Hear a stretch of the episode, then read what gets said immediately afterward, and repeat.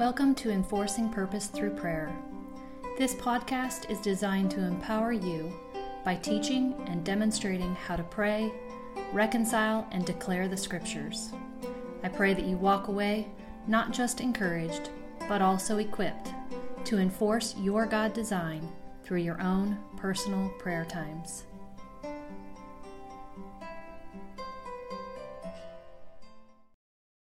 Very excited about um, having you join me tonight for prayer and praying through the scriptures, something that seems so simple but yet can be so difficult and so challenging. Just taking a time for us to connect um, over the scripture passage in Colossians 3. If you are with me, I'm going to probably try to ignore you, but please feel free to make comments. And when I get done, I will acknowledge you um, unless I see you before I get started. Um, but let me read the passage to you coming from Colossians chapter 3. Again, I don't really necessarily have any kind of rhyme or reason other than really listening to the Holy Spirit on uh, what passage He wants us to pray through. So I'm going to start in Colossians chapter 3, and I'm just going to read verses 1 through 3. So just as simple as taking a look at Colossians 1 through 3. And I'm reading tonight from the NIV. Um, I also have it pulled up in the New King James, um, and so sometimes I'll read in several different in several different versions. Um, but coming to you from the NIV, it says, "Since then you have been raised with Christ, set your hearts on things above, where Christ is seated at the right hand of God. Set your mind on things above and not on earthly things." For you died, and your life is now hidden with Christ in God. In the New King James, it says, If then you were raised with Christ, seek those things which are above, where Christ is, sitting at the right hand of God. Set your mind on things above and not on things of the earth. For you died, and your life is hidden with Christ in God. And so I'm going to take the passages and the truth that this passage is telling us and really just kind of, again, demonstrate for the sake of teaching and training what it would look like to really allow the truth that's in this passage to sear into my reality, become a part of the way I live my life, be more than just a knowledge that I have, but actually a demonstration of the way that I live my life and a truth that I live by. Um, so, Father, I just come before you in the name of Jesus, and I just thank you, Lord, that your word says, I have been raised with Christ. God, I thank you, Lord, that your resurrection has become my resurrection, that I am co raised with you. I thank you for this truth in my life, and I thank you for the life that it brings me. God, that I am dead to my old ways, but I am risen to the ways of Christ. And Father, just as your word says, this has been established in my life, it was completed through my salvation. God, so I also set my mind in that position.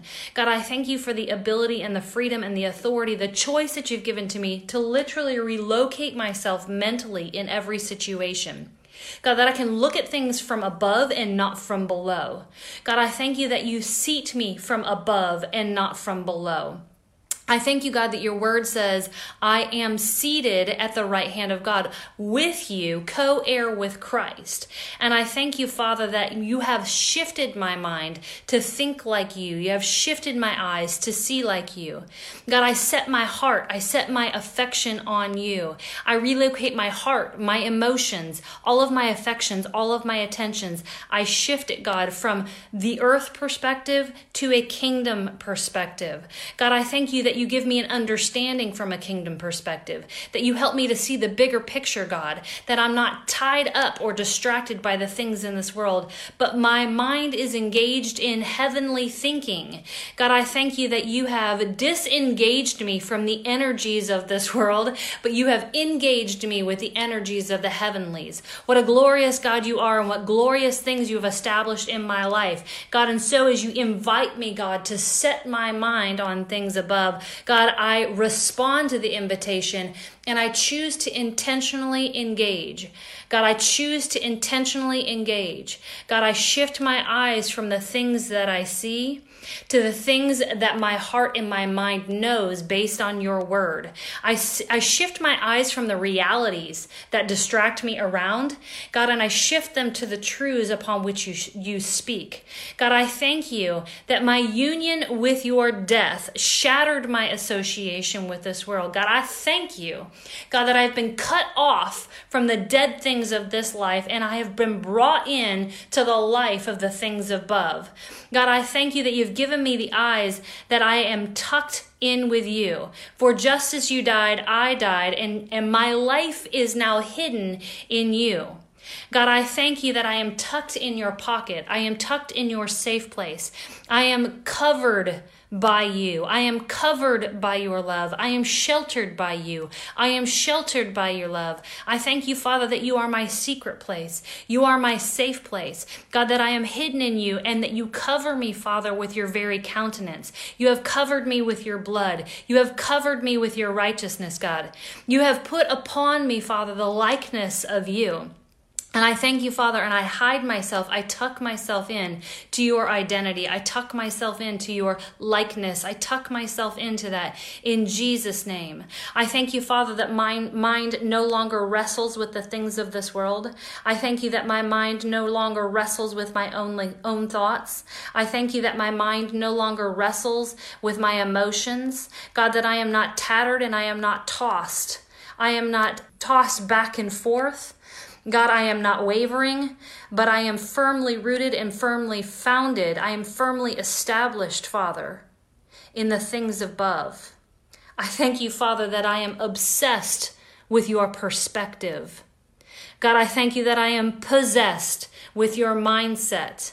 I thank you, Father, that you have overwhelmed my mind with your thinking. You have overwhelmed my eyes with your perspective. You have overwhelmed, God, my heart with your perception of my situations, with your perception of who I am, with your perception of my performance.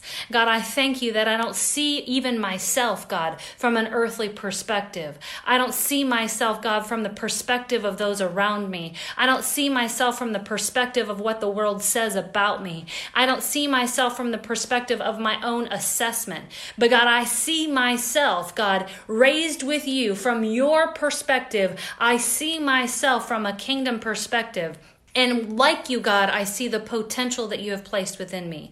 I see the beauty of my design. I see the, the, the bigness, God, of the God possibilities that you have placed within me. What a glorious God you are. And I thank you, God, that it has been done. God, that I don't have to work to seat myself in that position, but you did it in Christ. God, I thank you that I am raised up.